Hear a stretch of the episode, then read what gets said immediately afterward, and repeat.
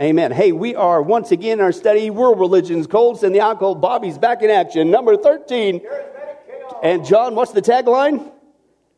The untold history of the charismatic movement. We'll move you up closer next week. We'll get you some binoculars, and you'll be able to have the gift of interpretation with my writing. But anyway, that's right. Uh, the, uh, the, untold history of the charismatic movement. And by way of a recap, we've already dealt with an intro, a disclaimer. I'm not saying everybody again who's involved in the charismatic movement is a part of a, the occult or a cult. I'm not saying that. But there's some disturbing behavior that's encouraging cults and occultic behavior as well. That's what we're dealing with. We also saw that there's a myth, a couple different myths. The charismatic movement is nothing new. That's old fashioned Montanism, as we saw before. It's not some new movement of God, it's just been rehashed.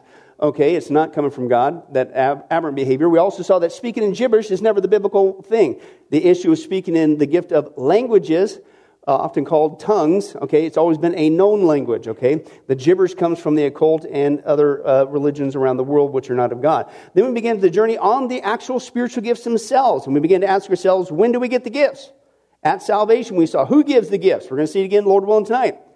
The Holy Spirit as He wills. How do I identify my gift? That's the big issue. It's not just I got a gift. You know what is it? You know and uh, we pray it's self-evident you explore it needs to be equipped etc and then finally what are the gifts? Now we saw that the gifts are technically in two different categories okay? We saw that some are permanent they're still in effect today but some of them are temporary also known as the sign gifts okay? And not just the gifts but also as we saw in the book of ephesians some of the offices are also uh, temporary as well but as we can see there uh, in the offices, you have the, what's it? The fivefold ministry. It's really the four. It's the apostle, prophet, evangelist, pastor, that is teacher. It's really pastor, teacher, so that's four, not five. Okay, technically. But as we saw, the apostle and the prophet, that's not in function today. Why? Because we are resistant to the new movement of God. No, because their mission was apostolos, the prophet, was to bring forth a new revelation of God. They were sent forth on a commission to let people know the new covenant, the new uh, revelation. Well, guess what? That's done. It's all recorded for us. So guess what? You don't need those offices anymore. Right? That's what we're dealing with here today. And that's the danger, as you saw, when you uh, do that, uh, you open up Pandora's box. Because now you're saying that you basically need a new Bible, a new New Testament if you think those offices are in function today. Then we saw the first of the gift was the gift of prophecy, and we saw that, if you will, the double no-no there is much of the charismatic community wants to say that the gift of prophecy is like foretelling the future, and that's not at all what it means. It means proclaiming God's already revealed revelation, i.e., the God, so uh, the, the God's Bible, the Bible. Uh, but also they would want to confuse that with the office of a prophet. And so it's like neither one. No, no, no, no. But what we saw last week, the whole study was when you get that wrong, you give rise to a whole bunch of what? False prophets. And isn't it interesting that the Bible, Matthew 24, 2 Peter chapter 2, said that in the last days, false teachers, false prophets specifically would come. Jesus repeatedly said, Don't let anybody deceive you. Unfortunately, he said, Many people will. And, and we saw, well, isn't it interesting how in the last days we're warned about false prophets? And then here in the last days, you have people saying that these office, this office continues today and just in time for the last days. Okay, that's where we left off last time. Now, we're going to continue our journey on the gifts, okay? And uh, to do that, let's recap the biblical basis for the gifts, the legitimate gifts. Open your Bibles to Romans chapter 12. Romans chapter 12, and we're going to take a look at the legitimate gifts. Then we're going to scoot over to 1 Corinthians 12. Take a look at those passages. Again, Ephesians 4, we're not going to read that again like we did before because that's dealing with the offices. We're looking at the gifts okay, not the offices, okay? But let's take a look. Romans chapter 12, verse 6 through 8 is the first part there. It says, We have different gifts, okay, uh, according to what? The grace given to us. Who gives us grace? God. And then he begins to break it down. Well, if a man's gift is prophesying, let him use it in proportion to his faith. Uh, if, it, if it's uh, uh, uh serving, let him what? Serve. If it's teaching, let him teach. If it's encouraging, or some translations say exhortation, uh, let, let him encourage. If it's contributing to the needs of others, let him give generously. If it's leadership, let him govern diligently. It is showing mercy. If it's showing mercy, let him do it cheerfully. All right? And then let's scoot over to 1 Corinthians 12. All right? Take it right there. 1 Corinthians 12, starting with verse 4. We're going to read 4 through 11, then we're going to pop down to 28. Right? Let's take a look. Here's the next batch. Okay? Now, 1 Corinthians 12, 4 says this there's different kind of gifts, but the what? The same Spirit. He's the one that gives them. Now, there's different kinds of service, but the same Lord. There's different kinds of working, but the same God works all of them in all men. Now, to each one, the manifestation of the Spirit is given for what? For yourself. It's all about you. It's about building yourself up. Because that's what, no, the gifts are for what? For the edification of the body. They're for other people right? Now, to one there's given through the Spirit the message of wisdom, to another a message of knowledge by means of the same Spirit, to another faith by the same Spirit, to another gifts of healing by that one Spirit, to a, a, another he talks about um, miraculous powers, to another prophecy. Uh, there was gift of healings in there to another distinguishing between the spirits to another speaking in different kinds of tongues or languages and still to another the interpretation of those tongues or languages all these are the work of the one and the same spirit and what he gives them to each one, just as He determines. Again, you could take a class, you could say whatever you want, jump up and down, do a coloring book, whatever you want to do. It doesn't matter. You're going to get the gifts that He wants, and He gives them when you get saved. Right now, uh, one more there, pop down to 28 says this. Now, in the church of God has appointed, first of all, apostles, second prophets, third teachers, then workers of miracles, also those having the gifts of healing those able to help others, those with the gifts of ministration, and those, again, a repeat here, of different kinds of tongues or in languages. So those are the classic passages dealing uh, with the spiritual gifts, right? We see it here, Romans 12, 1 Corinthians 12. You see that we have prophesying, serving, teaching, encouraging, giving, leadership, mercy. 1 Corinthians 12, you get the word of knowledge, faith, healing, miraculous powers, prophecy again, distinguishing between the Spirit speaking in tongues or languages, the interpretation of those tongues and languages. Then in 28, you see healings, helps, governments, and diversities again of tongues or languages. Now, again, we've already dealt with the issue for two weeks in a row, the gift of prophecy. We saw that that is from prophetia, means a speaking forth, declaring the purposes of God, declaring the, the, the divine will of God, making known in any way the truth of God designed to influence people. How do you do that? And it's right here. It's when you teach what? This book, right? This is not some forecasting of the future. It's not some crystal ball. That's not what he's talking about. Okay?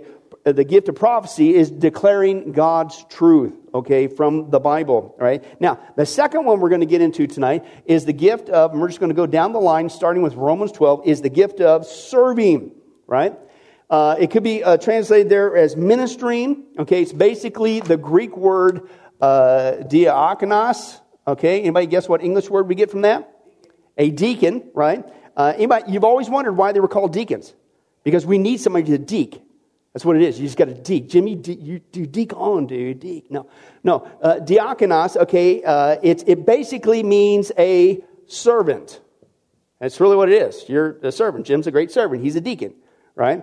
Uh, with that. Uh, but again, what you're going to see with this is the term deacon, diakonos, is used of the office of a deacon, but what we're talking about is the gift of serving, i.e. You see what I'm saying? So again, don't confuse the two, right? Just because you have the gift of serving doesn't mean you're a deacon, but the name deacon means that you're a servant, okay? So again, don't try to confuse the two like unfortunately goes on with the gift of prophecy, okay? Uh, it's basically what he's talking about here is the serving gift. Okay, diakonos is what's used there. And it basically means, again, to wait on tables, like a waiter.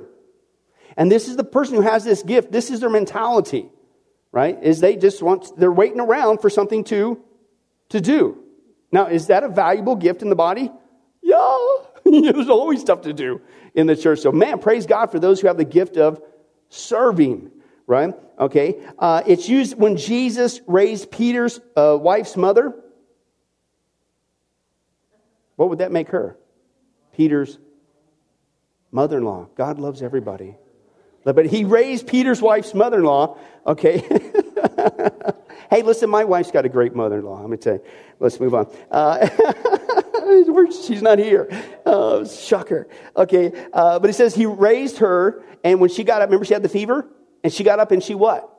She served him. It's actually, she basically dia, diakonos them is what she was going. That's what the word means, okay? She, she deaconed them.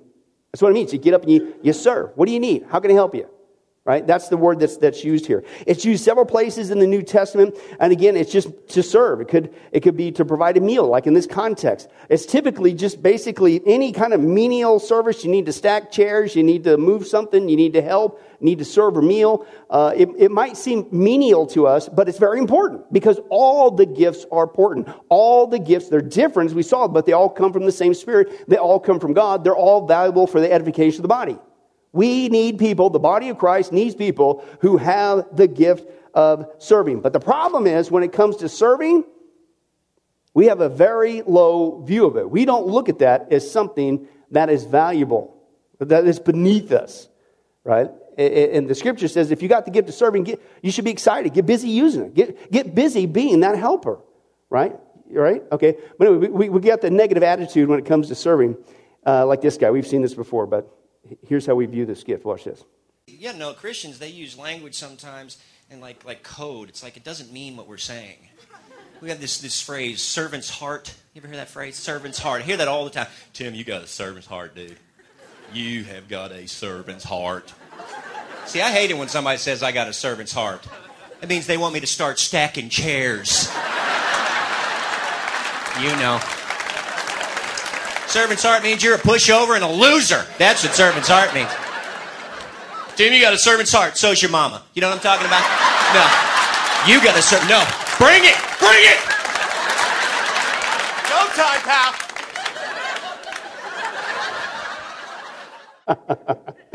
but that's the problem. See, we think of serving, oh, they just want me to stack chairs, or that's really, that's all you got for me to do is to help out this, or move this, or, or go serve this meal. Or do, no, that's important.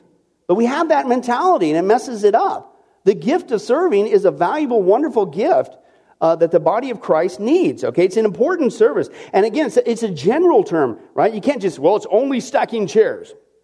No, it's any kind of service, right? Uh, it's used commonly throughout the New Testament. In fact, it's used about 75 times. 75 times? How many guys would say that that's very important? 75 times. Huge, wonderful gift uh, from God, okay? And there's all kinds of dimensions to it. And again, it, it, the, it could also be an office of a deacon, which a deacon is, what's its stress? The deacon is a servant, right? That's their mentality. But again, we're talking about the gift of serving that the Holy Spirit gives, okay? And then again, we see how even the office of a deacon uh, uh, came about. Acts chapter 6, right? And you had the, the apostles, right? they said, man, we're getting distracted from the main thing that we're called to do is to teach the Word of God, right? And when they say, we need some men to what? To, to serve, right? And that's, that, that's basically what started the office of a deacon. But it was to what? And what was they, in Acts chapter 6, what were they serving? To, to meet the needs for the widows and helping out and stuff of that nature. And, and that's what you see in biblical leadership. You see the, the pastor elders, right? For the spiritual needs of the body, and you see the deacons you see them taking care of the practical needs of the body, right? It's not that a pastor elder couldn't stack chairs. That's not the issue. It's just, it's a matter of distribution, right? If you want me to stack chairs all day, then that's going to affect what? Just like the, it's going to take away from the primary thing that I'm called to do, and that is to teach the Word of God, right? And so, so what's God do? He wants all the needs met, so what's He do? He gives various gifts. Do you see how it works? If you leave it alone, it works perfect. Right? And, but you got to keep it in its biblical context, okay? Uh, and, and listen, the, the church is dependent on helpers, on the gift of serving, okay? In fact, many would say that what we saw there in 1 Corinthians, or yeah, 1 Corinthians 12, 28, when it talks about the gift of helps, okay? That many would say that basically you're talking about the same gift that's mentioned here, okay? The gift of helps, because that's what you're doing. You're helping, you're serving, right? Uh, is going on there. Uh, it's the same thing. It, it, it could come again in a multitude of different ways. It's just whatever needs to be done. One guy says, listen, you could stuff envelopes, you could make phone calls, you could clean things, you could go to hospitals, uh, make calls and that. You, there's a myriad of things that can be done. There's absolutely no limit. Why? Because there's always something that needs to be done. Right? And because there's always something that needs to be done, my guess is that there's a lot of people that God has given the gift of service to, but because we have this selfish, self centered attitude in that we think that the church is here to serve us, the people who actually have that gift don't ever use it because they think it's beneath them. I'm not here to stack chairs. And then that's what another thing, I don't have time to get into, but in the gifts, you see Paul, they were basically, they were wanting the bigger gifts. Well, I want to be like the eye. No, I'm going to be the hand. He's, they're all needed, right? The point is, whatever gifts you got, get busy using them, including the gift of serving, right? And, and, and, dare I say, what's the old axiom that we have? 20% of people in the church do 100% of the work, while 80% of the people do what? Nothing. So uh, I'm just going to go out here on a limb. So God sees everything, He's omniscient, and He sees how many things need to be done in the church. There's all kinds of needs that need to be done. And He's the one who distributes the gifts. You mean to tell me that God sees that need and He made no plan for people to help out? No, I think there's a ton of people who have, who are born again, who go to church services, who have this gift, but they never use it. Because they've been tricked by society to not look at it biblically and see it as something absolutely valuable. And they think it's beneath them. And so who suffers? The church does. Okay, Paul says if you got the gift, you need to get busy serving. And the cool thing is, that's where the testimonies come in, man. That's where the divine appointments are. But you got to have eyesight. You got how many guys remember that uh, the cartoon back in the day called Robots? You ever watch Robots? All two of us. Praise God. Well, my kids don't count. You watch it with me. Okay, there's four, even four, give me five, give me five, give me five, give me six, six, six. six. Yeah, I lost my calling as an auctioneer, but uh, as you know. it just comes so naturally for some reason. Uh, but remember that show? And what was the need? What was the big phrase in that, that show, the cartoon? See a need, fill a need. Yeah, it's been years. It was an old cartoon, right? It's almost like the Brady Bunch, apparently. Uh, but see a need, fill a need. But that's basically what it is. Paul's saying whatever your gift is, you see it, you get use it. And certainly that would come from serving. Don't wait for somebody to ask you. You got the gift, you see a need, fill it, do it, work it. I'll guarantee you there's tons of people who have this gift. But you don't have the eyesight to look around and see the need and just do it. And that's where the, it gets exciting because you start seeing needs met. You start seeing people lost and, and saved, and they're being blessed and they're being encouraged by you serving them. That's not beneath you, that's a wonderful gift. Okay? You just have to have the eyesight to look around, see the need, and get busy using the gift. It's like this guy. Let's take a look.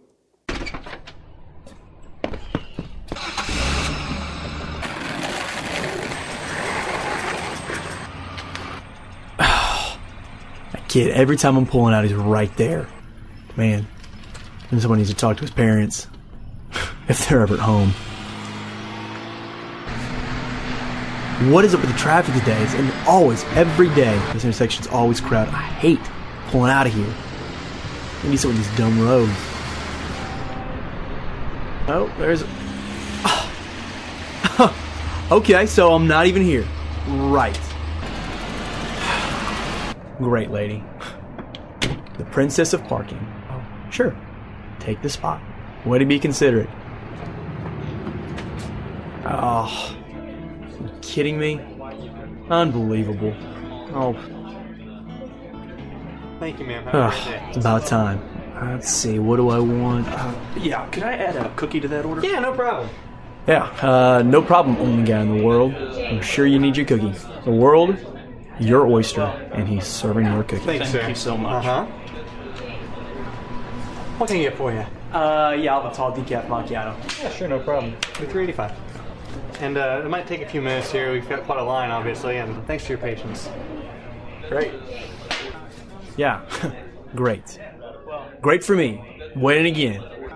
Unbelievable.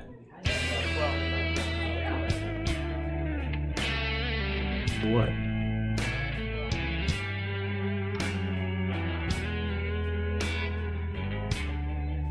What?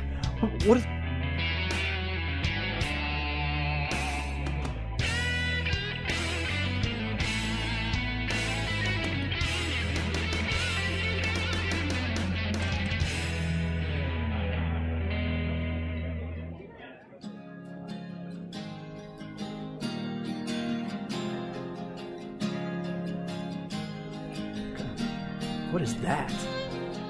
In the world? Oh. Uh, uh. what? What am I supposed to do? How can I how can I do anything about that? Can I even help with that? I don't Your copy, sir. I can't I can't take this anymore. I gotta get out of here. Hey, watch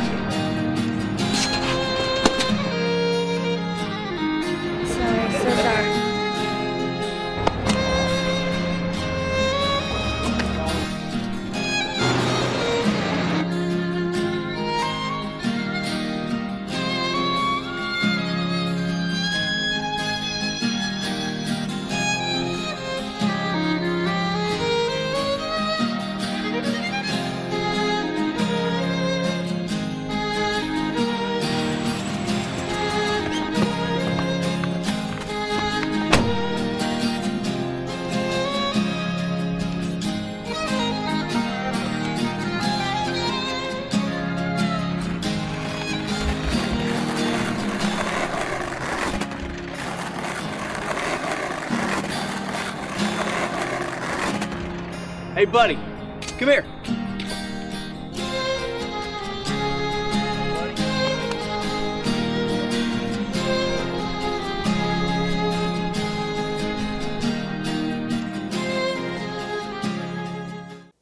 Wow. That gift of serving is a valuable gift, isn't it? It's a way more than just stacking chairs. You just have to have the eyes to see that servant mentality. I'm fully convinced that, again, the church is blessed. Any given body of Christ is blessed with a bunch of people who have the gifts of service. But we just need to get that eyesight back and realize how important this gift is. And if we really could, you know one thing we could do away with? We can get rid of those sign up sheets. We can get rid of those 18th time in a row. We've announced, could you please help it? We got people beating down the doors because they see this as one of the most valuable gifts. See, Paul dealt with this before. Uh, no, I want to be the preacher. I want to be the person that teaches. No, I want to be the evangelist, the guy that gets the big attention. We need these people big time. And do you see when you understand what it really is? This is an incredible gift. How could you downplay this thing? It can meet a multitude of needs here in the body, outside the body, if you would just look around. But that's a legitimate gift. That's in function for today, by the way. That one is not temporary. We still desperately need that. Now, the third one we're going to see there on the list is the gift of teaching. Okay? And that's what we see there. This gift obviously involves, listen, it's not just teaching, but it's a serious teaching, a systematic teaching. It involves the systematic proclamation of God's word, explaining the meaning, the context, the application of the hearer's life. The gifted teacher is the one who has the unique ability to clearly instruct, communicate God's knowledge and the doctrines of the faith. Okay? Now, some people, they'll get confused with this gift. They'll say, well, what's the difference between teaching and preaching? Right? Well, let me explain that for you. Okay? Uh, teaching, of course, the Greek word didaskalos, right? Where we get the word didache, meaning teaching, or didactic, referring to teaching, right? Is what's going on there. And it, it, it uh, speaks of a formal, systematic training. This is not something willy nilly. This is a systematic formal training. It's used, Rob, you like this one. It's used of an example of, for instance, like training a choir over weeks and weeks until they've mastered what they've been trying and trained to learn and they're ready to perform. Rob his didache you, right? Right? But it's what? He just, he just randomly every week. I don't know if you guys been in the choir. It's just, it's so, it's incredible. Rob just flies by the seat of his pants, man. There's no organization whatsoever. He just gets up there and he just throws a bunch of paper and, and it's just like, you sing whatever you want and I'll pipe in and you do. Are you kidding me? One thing about Rob is systematic, right? There is an approach, and one thing leads to the next thing, which leads to the next thing, and you work at this and all that stuff. That's what this talking about here, is with this gift of teaching, okay? Now, the gift of preaching, though, is different. It's more in uh, regards to a one-time proclamation, an announcement, a heralding, right? And things of that nature. But the gift of teaching that's being used here is a systematically training people in what? God's word, right? Not pop psychology, not the opinions of other people, right? Not relativism, whatever you believe is true to you, whatever it's not, that's not what it is. It is a systematic approach teaching to God's word. Now, believe it or not, did you know there was a method and is a method to my madness, even teaching here? right? When I first got here on Wednesday nights, I took nothing for granted.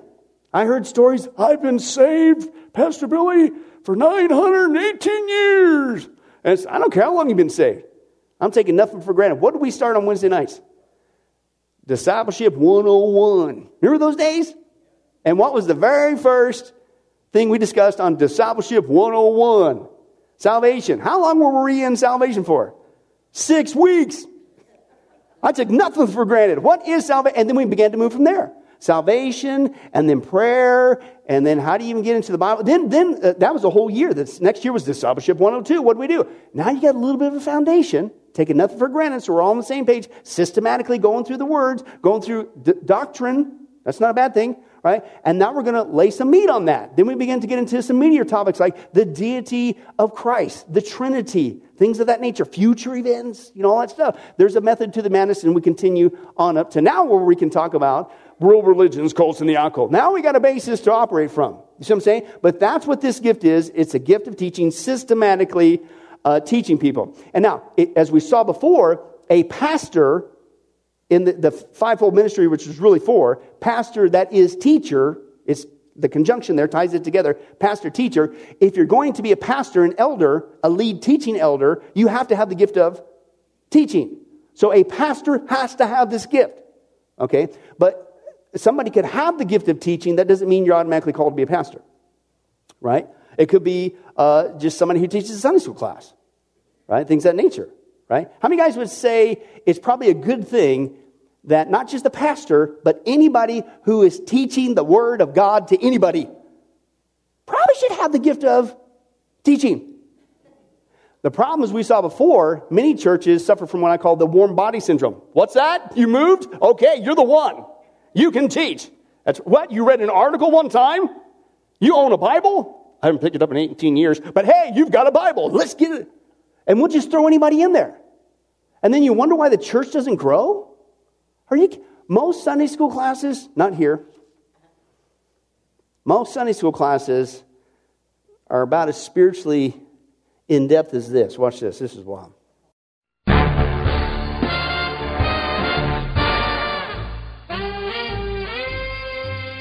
How did all this happen? Well, I guess it began a few months ago. The class was great. The teacher was great. Everything was great. It was all so wonderful back then. None of us, absolutely none of us, ever thought anything like this could happen. I always knew this was going to happen. People are not always what they seem to be. It happened while our teacher was at a, a Teams rally. That's usually where these things happen. He set himself up for temptation by going to that rally. Rally? A rally is the devil's playground.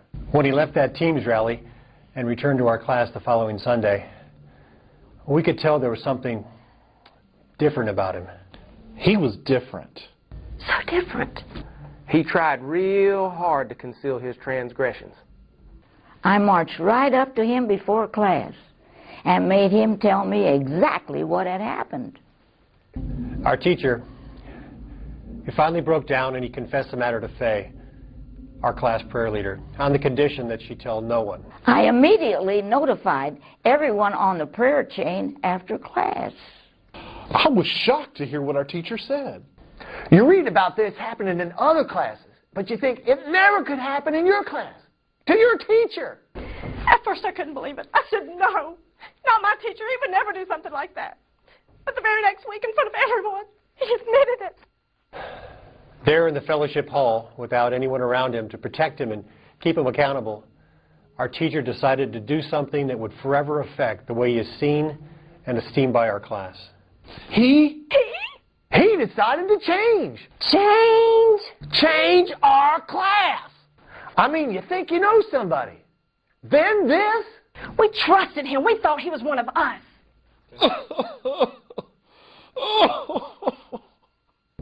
The first change he wanted to make was to involve our class in faith. As the class outreach leader for the past 13 years, I didn't know quite how to take that. Hmm.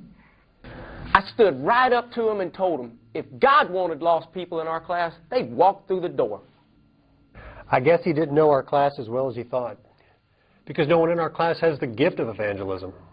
What the heck is wrong with keeping the class the way it is? We all know each other. I don't think he had a clue that this might attract new people. New people? New people?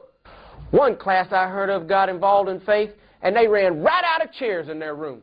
Where would I sit? That same morning, he introduced another idea. He didn't even have to say it. We knew what was coming. And then he said it. Eventually, we'd have to split our class. He never used the word split, but he called it birthing a new class. Birthing? A birthing? What is a birthing? Birthing? What is this, some kind of free love hippie cult? This was definitely seen as heresy. Many in the class tore their robes and began to weep and pray. All of these changes were terrifying, but none of them were nearly as radical and devastating as what our teacher suggested next. A sudden, abrupt announcement that we needed to change rooms. That's when we realized our teacher was possessed by a demon. Get thee behind me, Satan! But I loved our room. I got saved in that room. But the piano's in that room. The reaction was swift, frightful, and involved many fast moving handfuls of breakfast foods. The teacher barely escaped with his life, but none of us have seen him since. I just wanted to make a few changes. I never thought that it would end like this.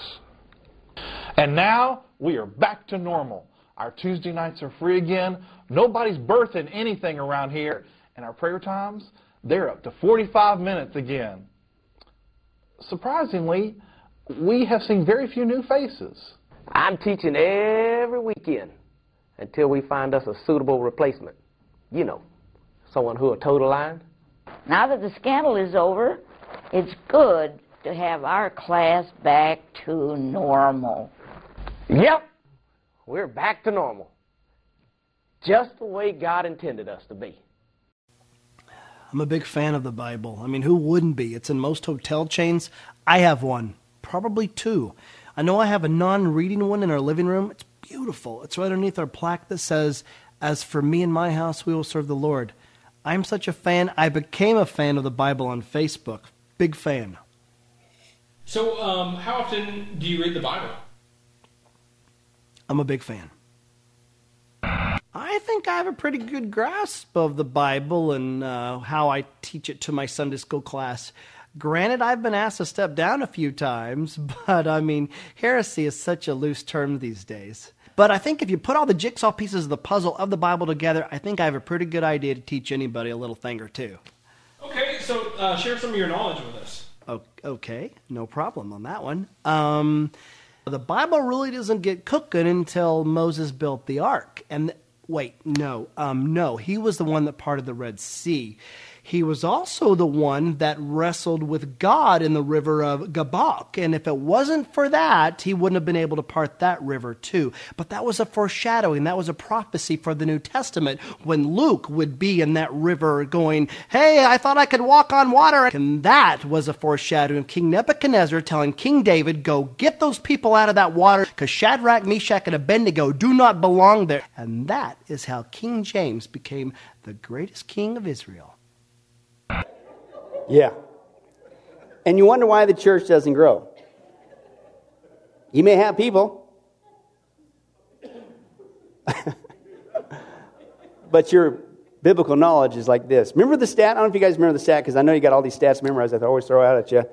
But uh, 93% of the American church is what's called biblically illiterate. Why? Because I think there's a lot of people so called teaching the Bible, but they have no business being there. You know why? Because they ain't got the t- gift of teaching. And we laugh at this because it's so true. But you wonder why the spiritual growth of the church uh, stays uh, stunted. The gift of teaching refers to anyone, again, not just a pastor, but a pastor does need to have this gift, uh, who disciples a person one on one, somebody who carries them from point A to B to C systematically. It's the ministry of leading someone along to understand systematically God's word through and through. The early church, we see this. They met every day. Acts chapter 2, what were they doing? Every single day, not just once a week right? Every single day, they were sitting together, continuing to be taught under the apostles' doctrine. Systematically was going on there, teaching the Word of God. Matthew 28, what do you hear me say oftentimes in prayer with our discipleship studies? What's the word disciple mean? Jesus said, in the, all, all, go into all the world and make disciples, mathetes in the Greek. What's that mean? Disciplined learner. Learner of what? God's Word. Well, how are you going to be a disciplined learner? Systematically, you've got to be taught by people who have been given supernaturally by the Spirit of God the gift of teaching. Okay? God gave the gift to Paul. Paul was a teacher. Paul also could not only preach, he could teach.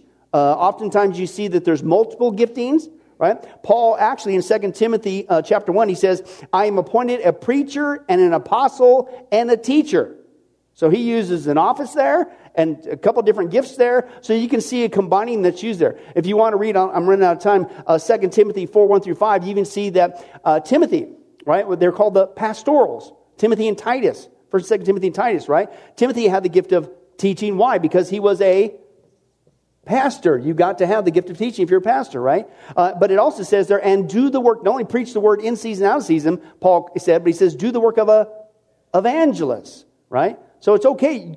Did you know that you could be a pastor and evangelist at the same time? Right? So sometimes the gifts, they, they, they, spill over in that stuff. But Paul had the gift of teacher. Timothy had it. I would say Titus obviously had it as a young pastor. Barnabas, Barnabas had the gift. Apollos, remember him?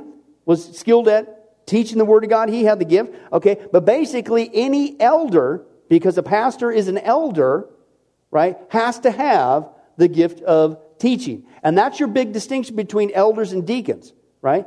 It's not that deacons couldn't teach. If you got the gift of teaching, it's fine. But one thing you have to have if you're not just a pastor, a pastor is an elder. But if you're an elder in the church, you have to have the gift of teaching. You have no business being there. Again, that's the problem. People are put into positions of teaching, leadership, pastors, elders, and they do not have the gift of teaching, not just in Sunday school classes. I'm talking now from the pulpit. And I really think that by and large, what's happened to the church today, they are not doing a good job of interviewing candidates, people to be their pastors. I'm talking youth pastors. I'm talking any pastor, any elder.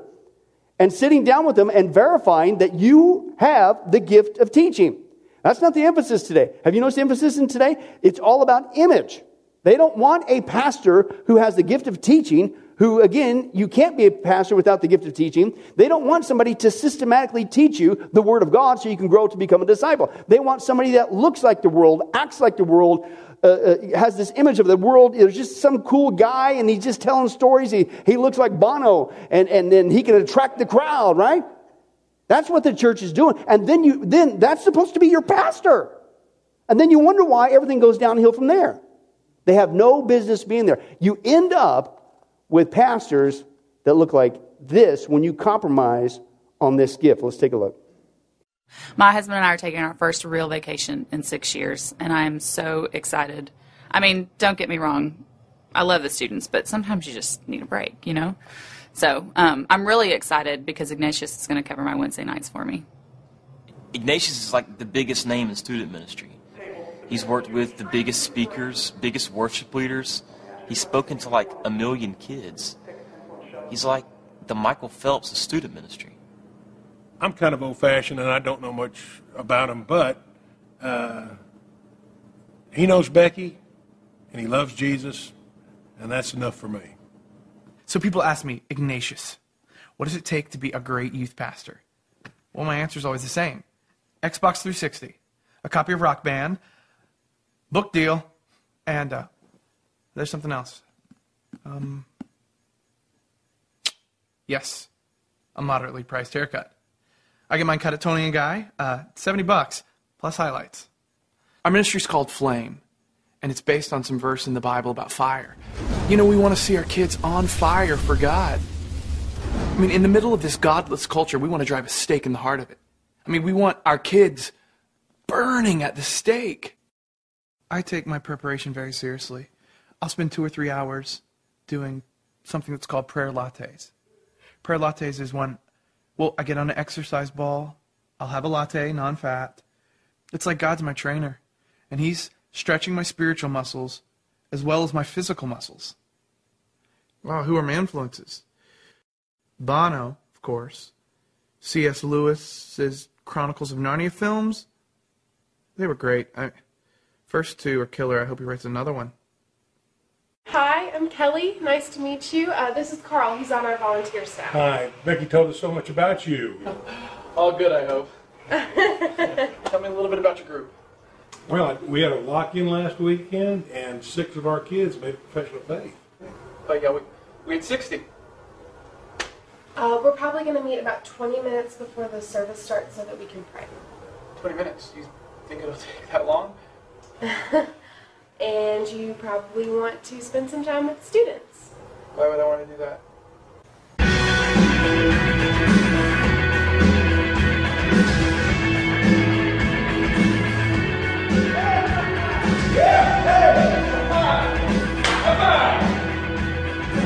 Yeah! All right. Hey, who's your daddy? Huh? Who's your daddy? Did I hear someone say Ignatius? All right. My name is Ignatius, and tonight we're going to talk about the God of the universe and how he loves each and every one of you with an unquenchable fire.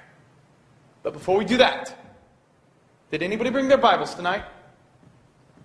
All right, get them out. Let's get those Bibles out, put them up over your head. That's it. All right, now repeat after me. Say, God's Word, God's word is living is living and active. It is powerful. It is more than I can deal with at this stage of my life.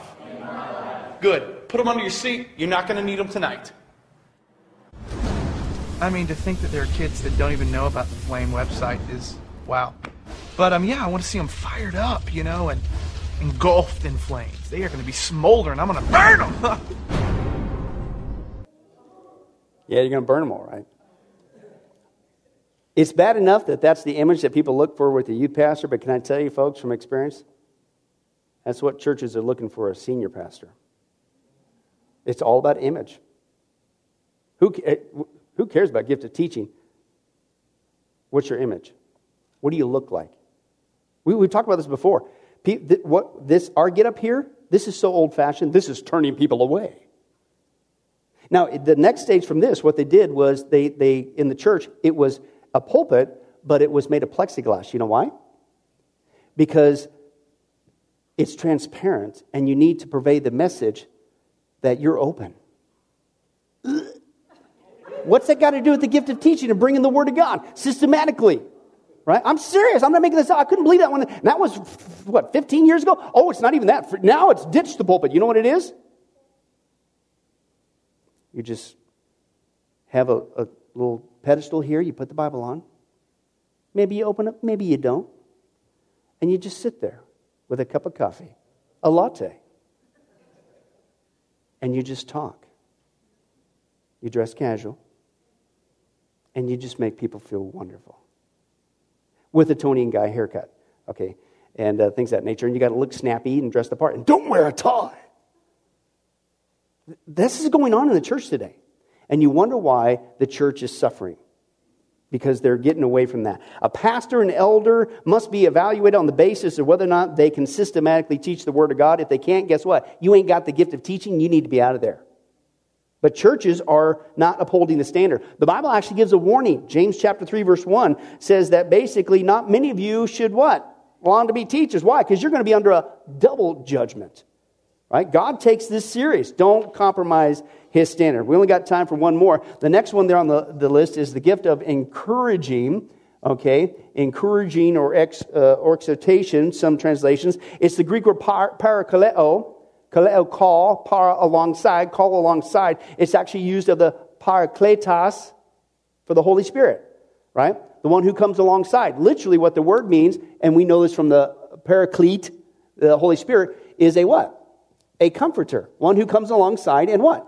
Encourages you, comforts you, okay? Uh, they, they, they strengthen people who are weak, who are going through hard times, through trials. Do, do you think that's a valuable gift?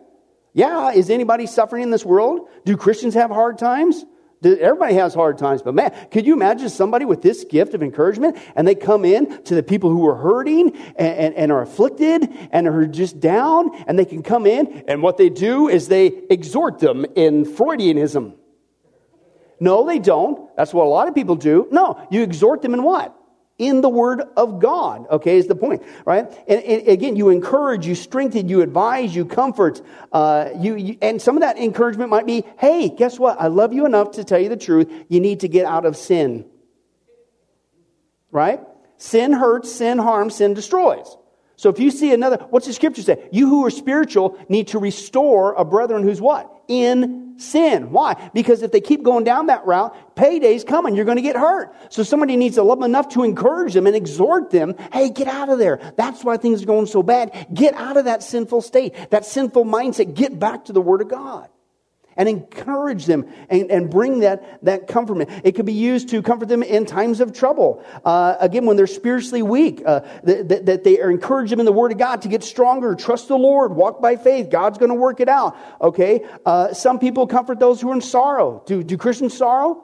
Yeah. The scripture says we, we grieve, and, and there's times when it hurts and but, but we don't grieve as those who have no hope. And isn't it great to have somebody who's supernaturally gifted? They always just have this knack to just speak God's word to you and bring that sense of hope and uplifting word from God's word, not just from yourself, not just, you know, the don't worry, be happy. That doesn't help, right? It's from God's word. That's where the power comes from right? It's not some secular encouragement, okay? One pastor said this. He says, listen, these folks are extremely valuable. Now, again, notice what's happening. The charismatic community abuses these gifts, unfortunately. It's all about self. Mistake number one, right? But now, as we're taking these gifts and we're seeing what they are, how many of us are guilty, even the church, of downplaying these gifts? Remember the first one, gift of serving? What a fantastic gift. But people think, oh, I'm not a servant, right? And so we mess that up, and it hurts the church. Then we take the gift of teaching, which, if you're going to be a pastor of any kind or an elder, you have to have this gift. Or if you're going to teach Sunday school and you ain't got this gift, get out of there. Right? But we have so downplayed it that we don't even look for that gift. It's all about image. So the church gets hurt. And so here we have we have the gift of encouragement, and we think, eh, it's no big deal. No! We live in a world of hurt. And this is a fantastic gift. Don't downplay this one. One guy says, he said they had some visitors that came in the line. And they said, Pastor, we're not first time visitors, but every once in a while we like to come and say hi to our pastor. And then he goes on to say that, you know, people, the, the, the, what they appreciate about the church is they, they, the, the body encourages one another. Did you know that the idea, the church, the word means ecclesia, a group of called out ones? When we gather together as the church, the church is not a building, it's us. But when we gather together in this building that we call the sanctuary, that we're supposed to feel better from whence we came. Why? Because the gifts are in function, the legitimate gifts, biblically in function, and you got taught, you got served, you got encouraged. Whoa! Couldn't wait to get back and do it again. But see, it's, it's not being done today, and, and people just go through the motions and the church is suffering. But he talks about how these people, encouragers, man, they're valuable. Now, unfortunately, some churches, and I hear a lot of reports, a lot of uh, visitors, we have a lot of visitors from around the United States and the world almost every week, it seems, and, and, and God gets the glory for all that, and that's, that's kind of cool. But one thing that they always say is like, and they say to me, so I'll say to you guys to be encouraged, is they say, that is one of the warmest, friendly churches. Wish we had that. It seems like people really care for each other. Yeah, that's what the church is supposed to be. I'm not saying we're perfect. There is no perfect church. Because you know the axiom. If you find the perfect church, don't go there because what? You'll mess it up. Right? And so will I and everybody else, right? So I'm not saying we're not without our challenges, but by and large, we've been through a lot together as a family. We've been through all kinds of stuff, and we're growing together, and things are going great, and, and it's, it's a good body. But not everybody has that. But then, have you ever been to one church or that church that you'll never forget because, man, there was nobody that had the gift of encouragement. In fact, what they had was apparently the gift of discouragement. In fact, it started right when you met them at the door. Right? Like these guys. Watch this. You know, Mark, I love when it's our turn to be the greeters. You know, Ryan, I love it too. I tell my wife I can't wait to greet, and when I do, it's my favorite Sunday of the month. Welcoming people into the church, shaking their hands. Just gotta love that feeling. Feel the spirit moving within me. If Jesus was at this church, he'd be standing at these front doors, greeting people just like this. Oh, look, here's our first customers, the Donaldsons. I just love them, and they've got two nice kids. I just love seeing people like them coming in every Sunday. Those are the kind of people that make this church. Morning. Good morning, family. Welcome, welcome. See you again. Good morning, children. Good to see you again. Oh, look, someone else with the child. Whoa, hold a second, Mark. What's wrong with this picture? Oh, you're right, Ryan. A young single mom. Yep, there's not even a ring on her finger. We're gonna have to stop her.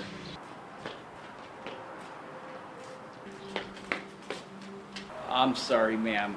Can't let you in here. But this is a church. Shouldn't I be allowed in? You know, that whole single mother thing doesn't really work here. Maybe it's best if you would have gotten your priorities set a little sooner, you know, and uh, why don't you come back in, um, I don't know, a year or so when you've got a ring on your finger and a nice husband. Okay?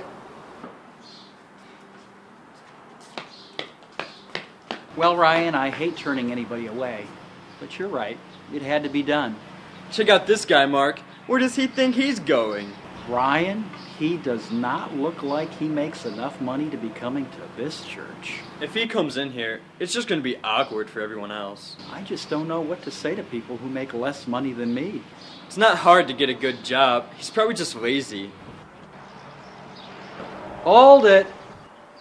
Excuse me, sir. Did you just say something?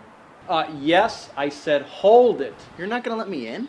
Well, sir, it's not that we're not going to let you in, but it'll just be uncomfortable for you, you know, around offering time. People here have nice homes and nice jobs, they're well dressed. You're not in our class. Please move along. This is crazy. This is church. Well, you're right, Ryan. That was a tough thing to do.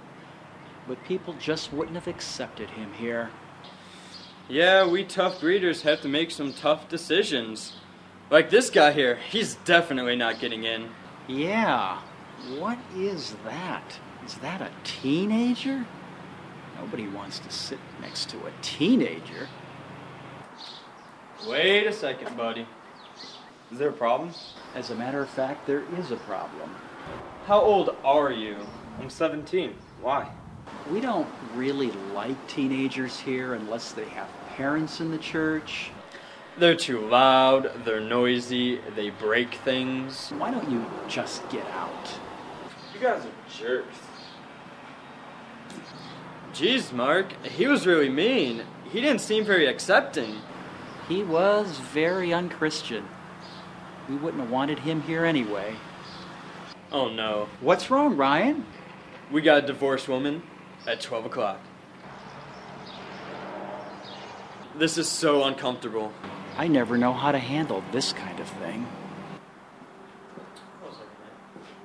What's going on? Well, ma'am, you're divorced now, and I'm not sure if we're gonna let you in. But I've been coming to this church for years. Well, ma'am, since you've been coming here for a long time, I think we can make an exception. Uh, but I'll tell you what, um, why don't you sit on the far end of the sanctuary so as not to disturb anybody? Also, ma'am, we've instructed everyone not to talk to you. We believe that is a better solution for everyone. This is absurd. Well, do you think we did the right thing in letting her in like that? We're Christians. We have to be accepting. Plus, people aren't going to talk to her anyway. I hope you're right, Ryan. So do I, Mark. So do I. Oh no, not again. Ah, he's back. This guy tries to get in every week. And he's not married. He's a bum. He doesn't have a job. He spends all his time hanging out with degenerate people. I find his behavior just unacceptable. Man, I don't even want to talk to him. Let's just shut the doors and get out of here.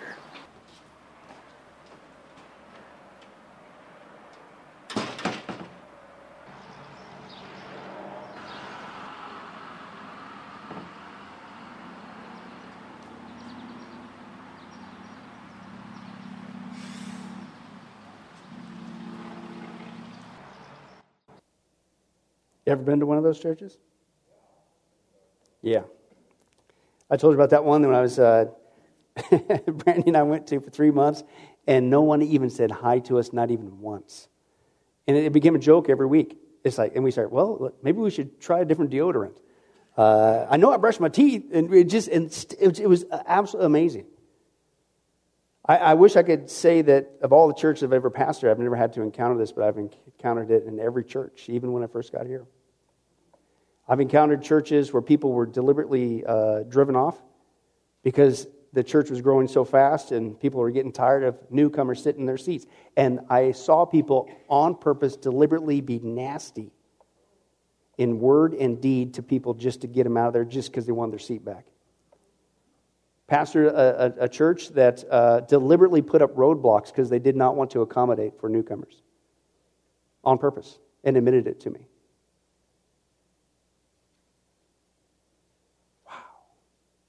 And you wonder why people don't want to come back. You wonder why, even when we come, there's so much infighting and stuff. Is anybody glad that we went through that many years ago and hopefully got that out of our system? And again, not saying that we don't ever have, every church has got still some warts and bumps and stuff of that nature, but that's what's missing. The encouragement. The people who have the gift of encouragement. One guy says, he, Hey, we got a guy like this on our church staff. His name is Herb. He says, uh, I don't care what goes wrong. This guy, he's got the gift of encouragement. He is on fire all the time. He encourages me. He says, In fact, uh, we were in our staff meeting. Everybody was come together, and we give a study at the beginning. And it was uh, Herb, he gave the study.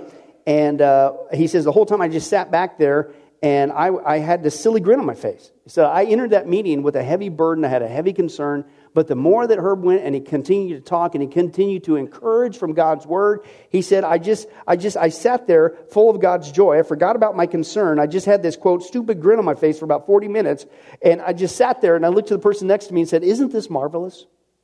Isn't this wonderful? That somebody with the gift of encouragement is taking a heavy burden and through God's word is just, wow, lifting you up. How many guys would say in our society today that's a valuable gift? To, to strengthen the weak, to come along the faint hearted, to give them courage, to, to, to, uh, to express God's joy in a sorrowful time, to give them comfort. Uh, somebody needs to come up to you and says, Cheer up, be strong in the Lord, the power of his might. God is the victor. Quit being downhearted.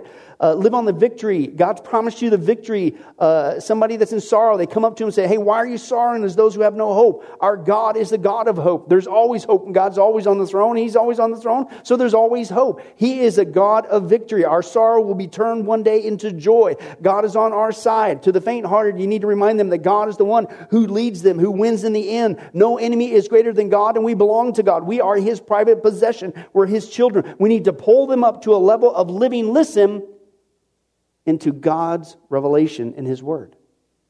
And stop looking at our circumstances based on our understanding, but what God has to say about it. And that's when things begin to turn around.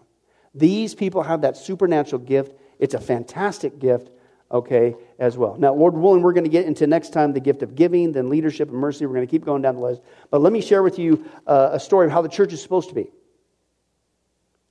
by way of it might start out good, but then it loses its purpose, including the purpose of the gifts. It goes like this One, On a dangerous sea coast where shipwrecks uh, they were frequent, uh, the, a crude little life station was built there, though. And the building was just a hut, simple hut, and there was just one boat. But the few devoted crewmen kept a constant watch over the sea. With no thought of themselves, they went out day and night, tirelessly searching for any who might need help.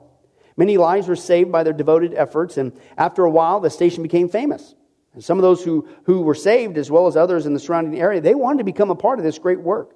They gave time and money for its support. They, new boats were bought. Additional crews were trained. The station began to grow. And, and some of the members, though, they started to become unhappy that the, the building was so crude and they felt that a larger, nicer place would be more appropriate as the first refuge of those saved from the sea. So, the, so they replaced the emergency cots with hospital beds and they, they put in better furniture. They began to enlarge the building. And, and soon the station became a popular gathering place for its members to discuss the work and visit with each other. And they continued to remodel and decorate until the station more and more looked like and took on the character of a club. And, and then few members were interested in going out on life saving missions. So, so they hired professional crews to do the work on their behalf. And, and, the life saving motif still prevailed on the club emblems and the stationery. And, and, and there was a, a liturgical lifeboat in the room where the club held its initiations. And, and one day, a large ship was wrecked off the coast, and, and the hired crews brought in many boatloads of cold and wet and half drowned people. But, but they were dirty, they were bruised and sick, and, and some they were black or, or yellow skin, and, and, and the beautiful new club got all terribly messed up. And so the property committee immediately had a shower house built outside where the shipwrecked victims could be cleaned up before coming inside. And, and at the next meeting, there was a split in the club membership, and most of the members wanted to stop the club's life saving activities altogether as being unpleasant and a hindrance to the normal social life of the club. And, and then some members insisted on keeping, though, the life saving as their primary purpose. And they, they pointed out that after all, they were called to be a life saving station. But, but those members were voted down and told that if they wanted to save lives, they could go begin their own station down the coast somewhere else. And, and then as years went by, the new station gradually faced the same problems as the other one had experienced before it. And so it too became a club, and its life saving work became less and less. And then few members who remained dedicated uh, to life saving uh, began another mission further down the coastline, and, and history continued to repeat itself. And, and if you visit that coast today, you're you're going to find a number of exclusive clubs all along the shore. And you also see that shipwrecks are still frequent in those waters. But unfortunately, most of the people drown. That's the church today in America. We are so sidetracked. Why does God give the gifts? For the edification of the body. But we don't even understand the gifts or we downplay the gifts, or we don't use the gifts. Or, after I said all that, here comes, with all due respect, the charismatic movement, and they abuse the gifts, and they turn the beautiful gifts, the gift of serving, the, the gift of teaching, to grow up to be a disciple, the gift of encouragement, man, in these hard times. What a gift to have and they turn it inward. It's all about themselves. It's all about a show and showing how spiritually incredible they are. In fact, it's so apparent abuse of the gifts that even the lost recognize this. We're going to close after this. I'm going to share with you, as far as I know, this is not obviously a Christian, but they're making fun of these people, the charismatic community, who take the gifts and twist it into a personal show. Even they know something's wrong with that picture. Let's take a look at this.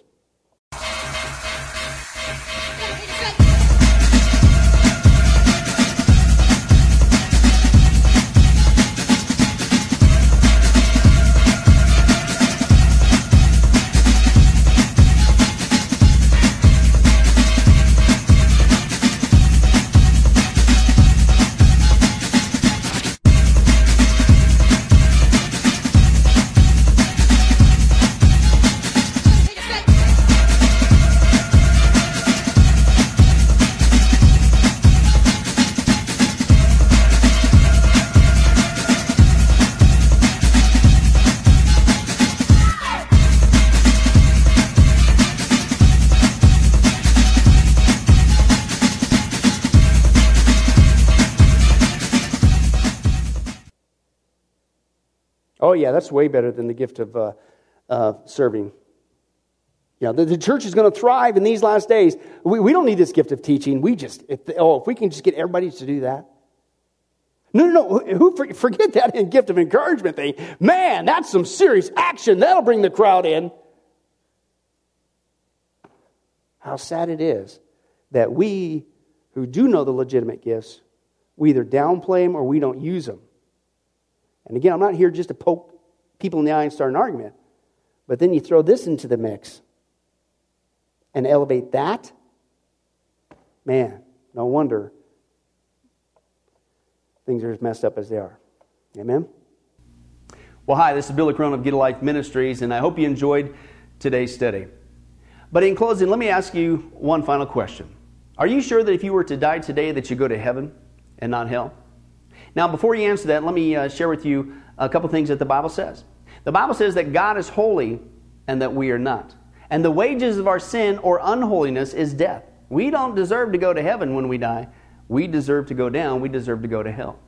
Now, to make matters worse, we don't even want to admit this problem that we have, that we're separated from God not only now, but we're going to be separated from Him for all eternity in a place called hell. We, we, we don't even want to admit that. So, once again, out of love, God gives us what's called the Ten Commandments. The Ten Commandments were God's x ray, if you will, divine x ray to, to get us to admit the problem that we have inside that's separating us from Him. Let, let, let's take a look at a few of those of God's divine x ray. For instance, if you think that you're worthy on your own, you don't need a Savior, uh, you're going to get to heaven all by yourself, then let's take a look at God's test there. Uh, the, the Ten Commandments. The ninth one says, You shall not bear false witness. That means lying. Uh, how many of you have ever told a lie before? Raise your hand. Okay? Uh, if you didn't raise your hand, you just told one. But, folks, we've all done that. That makes us a liar. The Ten Commandments, God's x ray, showing us that we have sin that's separating us from Him. We're not holy and perfect like Him. The fifth commandment says this you shall not steal. Don't ever once take anything without permission. How many of you have ever done that? Well, if we're not going to tell another lie, we, we should all admit that as well. Well, that makes us a thief now. The Bible says that God is so holy, uh, even His name is holy. And that's why the Ten Commandments says, You shall not use the Lord's name in vain. And if we're honest again, folks, hey, a lot of us, how many of us have used the blessed name of Jesus Christ, the only name the Bible says under heaven that men might be saved? We've now turned it into a common cuss word, if you can believe that. The Bible says that's the sin of blasphemy. The Bible also says, hey, show you want to show God you're so perfect, you have no sin, then don't ever once commit adultery. And you might say, well, I, I've never done that. Really? Jesus lays the standard before us. God looks at the heart, man looks on the outside. Jesus said, if you ever looked with lust in your eye at another person, you've committed adultery in your heart. That's his holy standard. One more, the Bible says, okay, you think you're so good? Uh, then don't ever once commit murder. You shall not murder. And you might say, well, hey, I, at least I haven't done that one. Really? The Bible again says that the sin of hatred, wishing someone was uh, dead, is akin to the sin of murder. It's just, if you will, you pull the trigger in your heart. So, so, so how are you doing? That's just five out of ten of God's divine x ray, by the way, uh, showing us the problem. How are you doing? Not if, but when your time comes, we're all going to stand before God. You will be forced to admit what He already knows.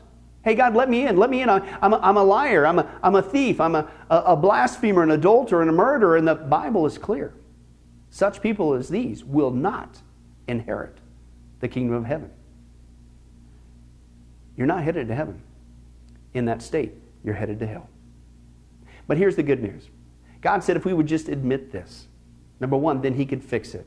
And it gets fixed only one way, and that's through Jesus Christ. Jesus said in the book of John, chapter 14, verse 6, He says, I am the way, the life, and the truth, and nobody comes to the Father but by me. Why? Because only Jesus lived the perfect life in our place. And Jesus died on the cross. He took the death penalty in our place so that we could be set free. And since we weren't there, and since it's a gift and we can't earn it, we have to receive that wonderful gift by faith. And the Bible says God will pardon us for our crimes, our sins, against him. And you could actually see this analogy working uh, in the natural, in the normal world. Uh, we see this actually uh, in the courtroom. For instance, if a person is guilty and, and everybody knows they're guilty, they've committed a horrible crime, and, and, and the, the sentence has passed, the judge has knocked down the gavel and says, Hey, uh, you are going to jail, you are going to the death penalty for that crime. And, and we know that people, that happens all the time, and they go to jail, but believe it or not, did you know there's a way for that person, even though they're guilty, to actually be set free from that crime? It's called a pardon. And the one in authority, the governor, has the part out of mercy, out of goodness. Certainly nothing that that person did in jail. They can't undo the crime.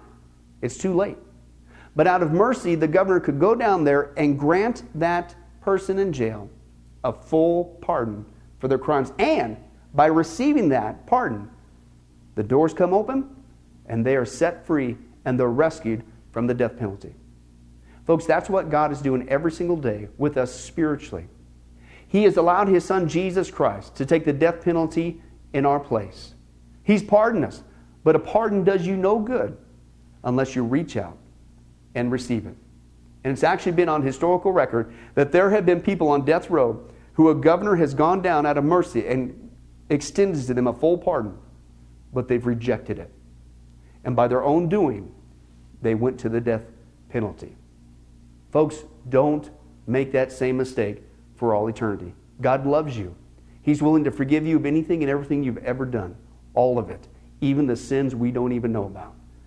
He wants to pardon you and forgive you, but you must receive that by faith today. The Bible says if you believe in the Lord Jesus Christ, if you call upon his name, ask him to forgive you of all your sins, believe in your heart that God raised him from the grave, you will be saved. Please do that now. Please do that today because tomorrow may be too late. Well, this has been Billy Crone of Get a Life Ministries. Again, thank you for joining us. If there's anything that you need, if you have any questions, please don't hesitate to contact us. Our information and number and uh, things will uh, pop up here on the screen here shortly. And remember, I hope to see you in heaven. God bless.